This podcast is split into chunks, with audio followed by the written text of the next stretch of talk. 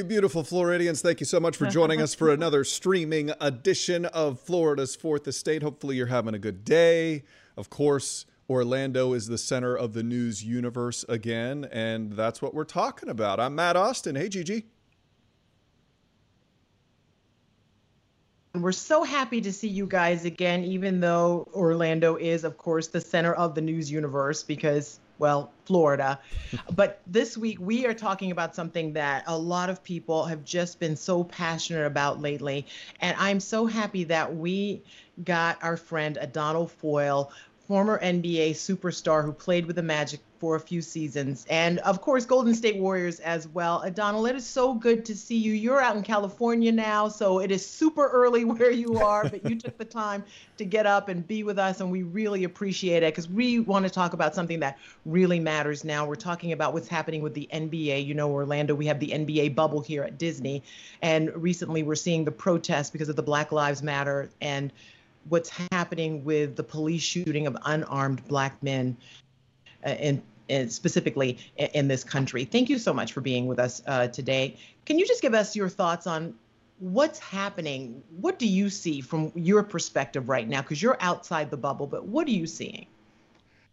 No, there's there's no question that the world have been uh, in a different place with regards to everything that has happened to uh, the killing of unarmed black men in this country, and you can see that the the country has taken a collective breath and is willing to wrestle with this with this problem in a meaningful way. And you but we happen to be i think in many ways in a political season.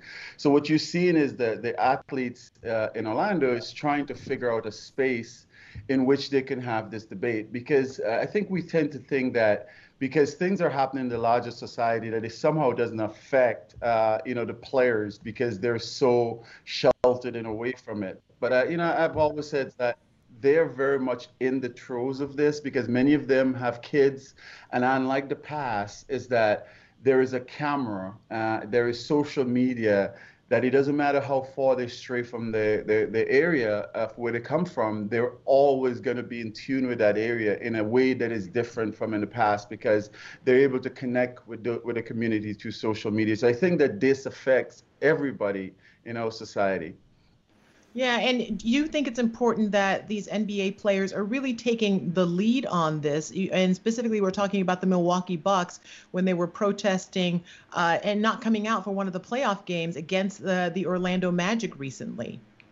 Yeah, and I, so I think what you're seeing is that you know is a coming together where sports is intersecting directly with our society, and it has a pretty profound impact of what's happening. So here we are asking a lot of these players to go into a bubble situation, to leave their family behind, to really resume a season that, in all intents and purposes, was somehow lost. So the sacrifice was the most extreme thing was to go into a bubble, um, basically leave everything you know behind to play this sport. And I think in many ways, these guys are all together they're isolated and they're dealing with the frustration of not seeing their family on, on a daily basis and then they're dealing with uh, you know with COVID and then they're dealing with this racial issues that is affecting their communities and and i think that you can't really um, you can't separate the feelings of these guys as it is reflected in many of them who have kids right now. So they're they're looking at this not just as athletes, they're looking at this as parents and, and, and as people that belong to a community that is that is hurting and they're very much still in touch with the people that they left behind in those communities. Yeah, uh, Adonal, uh, it's a very interesting point. I think a lot of people are having a hard time understanding. I'm looking at our chat right now. Thank you to everybody who is weighing in. But some people have a hard time making the connection between having something that you care about and then not showing up for work. Like we've got uh, Matt Carter here saying, "Wish I could just tell my job I'm not coming in, so I can show my support and still get paid." So can you can you explain to us why? I mean. Uh, if, if I got upset about something and didn't show up for work, I guess maybe a few people would, but most people, we have a different platform than NBA players, right? So, can you tell us what the difference is between these guys uh, deciding to basically put their money where their mouth is and, and take off. No, so I think that what the guys, them, uh, you know, what Milwaukee Bucks did was unprecedented. We have not seen this at this level of, of uh, across different sports in our society in a very long time. And I think what the modern day players, in many ways, are saying is like, look, we're not isolated from what's happening in our communities that it affects us right? So we're not this distant bystander that are that are there to entertain you and not having these this conversation. So if you think about where this started if you think about from all the way back from muhammad ali if you think of the role that sports have constantly played in the life uh, of, of americans right? Sports have always been that instrument that kind of ruffles feathers a little bit from tommie smith in the 1960 68 Olympics. You've seen this throughout our sporting history. We have a very rich history, but I think what you're seeing today is that players are saying, look, is that you can't ask us to sacrifice everything we're doing in order to entertain the world. And all of these things that's happening. We're stuck in this situation and we need to respond as a team. But even with that, the players have to come together. They have to meet with each other and to discuss how they move forward. And that is the larger thing as to whether or not they should have the right to leave their job. I mean, I think that we all have to get to a point we have to make decision that is bigger than money, that is bigger than and, and than ourselves, and is really about the collective good of each and every one of us. So uh, as I said, these guys have been affected in a way because they're seeing these things on social media just like us and they're affected by it very much the same way. And just because they have wealth doesn't mean that they're devoid from participating in a political system. They pay taxes at a rate like uh, higher than anybody else in this country. They're among the top um, you know taxpayers in this country and they should have the opportunity to engage the world as they see it. And do you feel like I, I feel like because we are in unprecedented times where we have uh, coronavirus. So people are having to stay focused and in one place. And these guys are in a bubble. They almost, it's like they have tunnel vision now. This is what is right in front of them. It's almost like, wake up, look at me. You can't ignore me any longer. And I feel like that's gotten their attention as well because they have no choice. So it's like this cognitive dissonance, right? It's always this thing with athletes where we are in this on this stage and we're performing for the rest of the world and we're expected to not see what happened beyond the stage, right? And as I said, that, that, that the world is not like that anymore. We're very flattened uh, globally. We're flattened locally. If you think about the natural progression, if a guy who has come from a poverty-stricken background and make it all the way to the NBA now that guy usually left that that area and then he goes on to play professional basketball and he's almost somewhat uh, not as much as connected to those roots. But what you're seeing is because of social media because of the world as small and as flat as it has become you're seeing that they're very much uh, piped into their local communities. And they're saying look we have we're seen as role models. We have millions and millions of people in social media. What is the moral responsibility for an athlete in, in today's world? What is our responsibility for, uh, you know, building on what generations before have done? And I think you see in these guys wrestling with these issues in a real way that is, is, is disconcerting because I think it's a different level. But each generation of activists in sports is taking the bar a little bit higher. And I think that's what you're seeing. And whether or not you agree with it, I think what they're saying is that we are no longer going to be disconnected to the world. We're no longer going to be disconnected to what's happening in our community. And somehow we're, we're supposed to shut up and dribble. That is no longer going to be the case because we are human beings and we're very much as affected as anybody else in our society. Yeah, and I, you know, when you talk about the guy who could come from poverty, get a college education, and play in the NBA, that guy is you. Um, which is, I mean, you, you have an amazing story. But I also want to point out when you say that no one is immune, you had an encounter while you were in Orlando that was pretty frightening. Do you want to share that?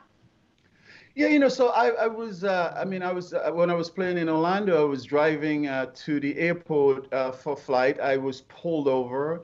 Um, the, the, as I got out of the car, the gentleman was very nervous. He pulled, he had his hand on his gun. I got absolutely scared. I didn't know what was going to happen. And, uh, you know, while I was I'm looking at him about to pull his gun on me, have his hand on his gun, I, he said I was speeding, uh, you know, a few miles over the limit. He asked me to come out of the car, and and and things. I can see that things starting to escalate. And the only thing that I can say was, mm-hmm. my name is Adonal Foyle with the Orlando Magic. I'm driving to the airport. Um, we have, uh, you know, uh, police officers on our plane, and uh, I'm sorry. And he eventually let me go. But I'm saying these encounters, that you know, that happened to be a very positive one, but it didn't have to be. And I think these are the things that people have to understand is that being a professional athlete didn't make me become immune to that reality. I had to deal with that reality the best way I know how. And the fact that I was an NBA player and I can throw that out there and say, hey, I'm an NBA player, I'm with the Orlando Magic, you know, you gotta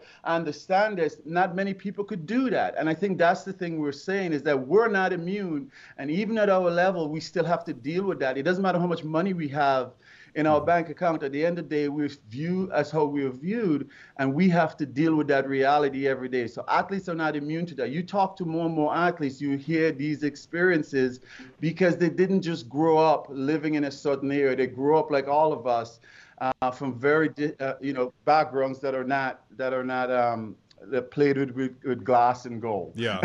I mean, yeah. Adonal, you say that yours had a positive, it, you know, it was a positive end which means you didn't get shot. That's the right. positive ending there. But I mean, how?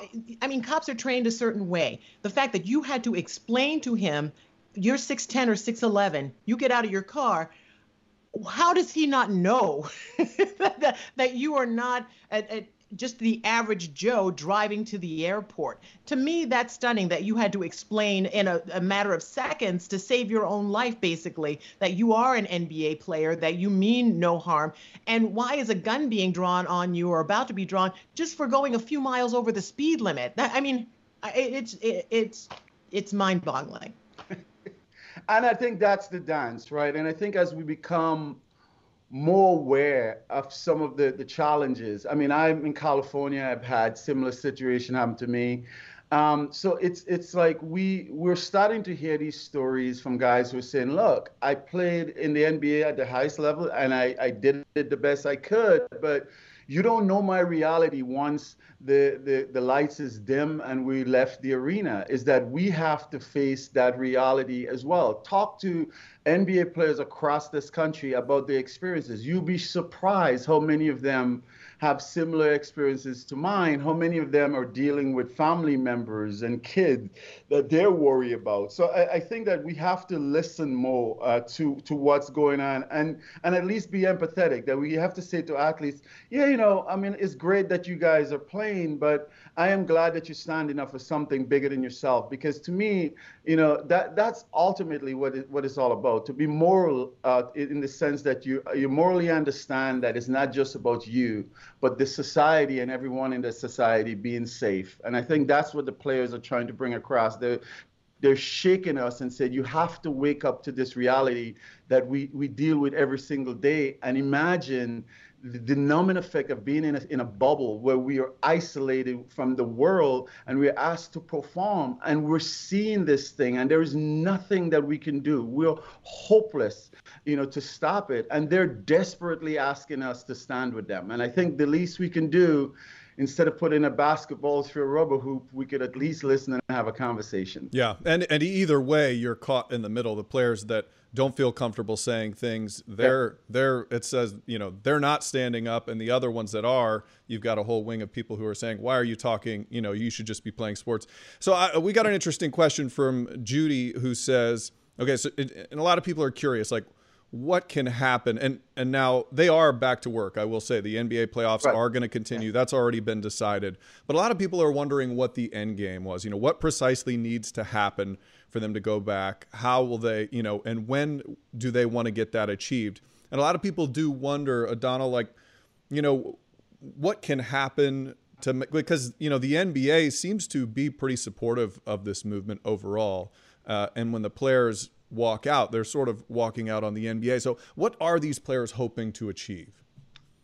And you know, Adam Silver has been uh, remarkable, really listening to the, uh, the, the voices of the players. And I think that the players will tell you from the onset is that look, we don't expect any all anything to change overnight.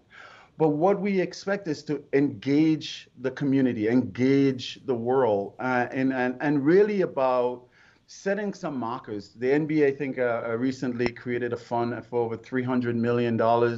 And their uh, LeBron James initiative trying to really uh, get the arena unleashed so there could be more voting opportunities there and some of the things that he's doing. So you're seeing players are saying, look, we're willing to, we're willing to engage. We're willing to try to figure out how to make things a little bit um, a little bit better for the people in our society, people who pay for tickets, the people who come and watch us, and we should at least uh, let everybody know that we stand with them. Yeah, so you know, and everyone says this time it feels a little different because people, more people are speaking up and they are acknowledging it. And I think Matt, do you have some sound because I know we've all heard it, but I'd like for you to listen to this sound from Doc Rivers and then get you, what your opinion on the other side of it. It's amazing why we keep loving this country and this country does not love us back. And it's just, it's really so sad.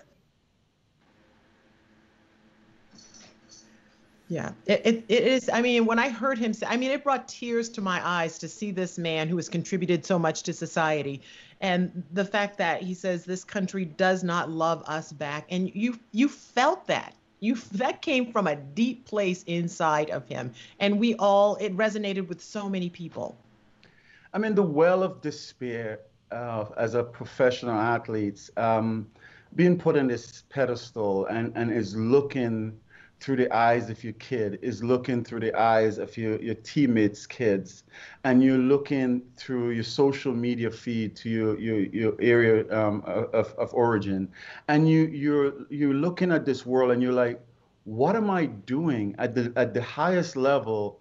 I am putting a rubber ball into a rim, and mm-hmm. We understand that that's not the most significant thing in our lives. That we have a greater responsibility to our communities and all of the people who come and watch us in a more meaningful way. So where you see Doc Wendy, think about the well of history that brought him to that position. Think about, you know, I think when we when we look at, um, you know, Steph Curry and his family, LeBron James and his family, you were seeing the things that we very much celebrate and love about these players, the interaction with their families. Well, this is the very issue that they're dealing with. Once you become a parent, you don't turn that off because because you're in a bubble. You you literally are dealing with all of that reality from your personal perspective, knowing that society just expected you to play basketball and just dribble and not really deal with something that clearly affects you as a member uh, of, this of this society. So I think that's what Doc was getting to. It was this deep guttural pain that he's saying, "I've been looking, I've been watching, I've lived it, and the, uh, it's there's no end in sight. And if we don't change something, then we might be having this conversation 10, 15, 20, 30 years from now. And I think everybody's saying we need to have this conversation once and for all. We need to understand that there's never ever circumstances where it's okay to murder someone in an interaction with police officers that you literally spend your life paying those very officers. I mean, you have to understand for us, I think people are saying we need to change something desperately. And if we don't, if we don't disrupt it, then we'll be having this conversation in the future again and again and again. And I think players are just trying to do the best they can to just disrupt the situation. Mm-hmm. I wanted to ask you about one thing I found very interesting. Uh, did you see this? This referee protest, how they were out, they're in the Disney bubble, and they went for a walk. They had these shirts on that said everybody versus racism. I was wondering what your take was on that. You know, I, I, I, know a lot of those guys, and it's, it's so amazing. And, and I think the thing that was awesome about, uh, honestly, about basketball and what happened with basketball is that this was a, cross sports. You saw it in tennis, you saw it with football, you saw it with baseball. Is that there was a coming together in a way that I have not seen before, right? And there is something so amazing about that because it speaks to the power of athletes understand. We always tell athletes they have the moral ability to be role models and stuff like that. And now they're taking that step to make it a little bit more than just role model, to really give it some teeth, to be political activists, that we all have the ability to be anti-racist, right? We can't look at what's going on, and America's been looking at what's going on, and they're not happy about it. So I think we have to all ask ourselves the question, what could we do to end what's happening? How do we empower the people um, you know, above us to help them to figure out a way through this. If Americans as a whole are appalled by what they see out in the public, and they're trying very hard to figure out the mechanism and how we uh, get about to to changing it. But do you, I mean, I feel like you were ahead of the curve uh, Adonal, on a lot of this because even as a, a, you're a young man now, but as a much younger man, you founded a democracy. you founded Democracy Matters, which I mean, you know, that was like in 2001, yeah. where you wanted to give students a voice and and what's happening. So uh, tell us a little bit about that and what you saw then that the rest of us are just now seeing you know, so coming to this country, I'm imagine coming from an island with about 500 people. I can run the entire length of my island in probably 20 minutes from one end to the other. It's about three miles, but 1.5 miles. So imagine coming from that. So I grew up where I, I have this image where my grandmother was on a donkey back going to the polling station when I was very young. And I just remember that being like such a cool thing because by any means necessary. And we knew on the islands the few people who didn't vote. So voting has always been a big deal, right? And in the Caribbean, there is this thing called first past the post. So in the Caribbean, you could literally lose an election by one vote, right? So it's whoever gets the most vote by one. It's not a, a plurality, right? So it's about that one vote uh, plus. So so I grew up thinking that voting is, is very important. So to come to the United States, the cradle of democracy. And when I got here, what I saw was what was most important in our political system wasn't the people, wasn't great ideas. It really was about who could influence our political system mm-hmm. by dumping a lot of money into our system. So what you're seeing now is that a very small group of people in our society is basically paying almost 80% of the money to political campaigns. And as a result, they are at the table rather than the constituencies at large. So you know, if you have money, you get ahead of the line, you get to sit to sit at the table. And what I was seeing is that this is antithetical to democracy. You can't have a true democracy that requires everyone to participate and to have a set of facts and how to make decisions if you are not in that room, then you're not having access to what's truly being done. So campaign finance reform has been a big part of my um, Democracy Matters organization. We have campuses across the United States. And what we try to do is to find ways to fight Citizens United. The Citizens United decision by the Supreme Court in 2010 has unleashed an, an enormous amount of black money, dark money into the system.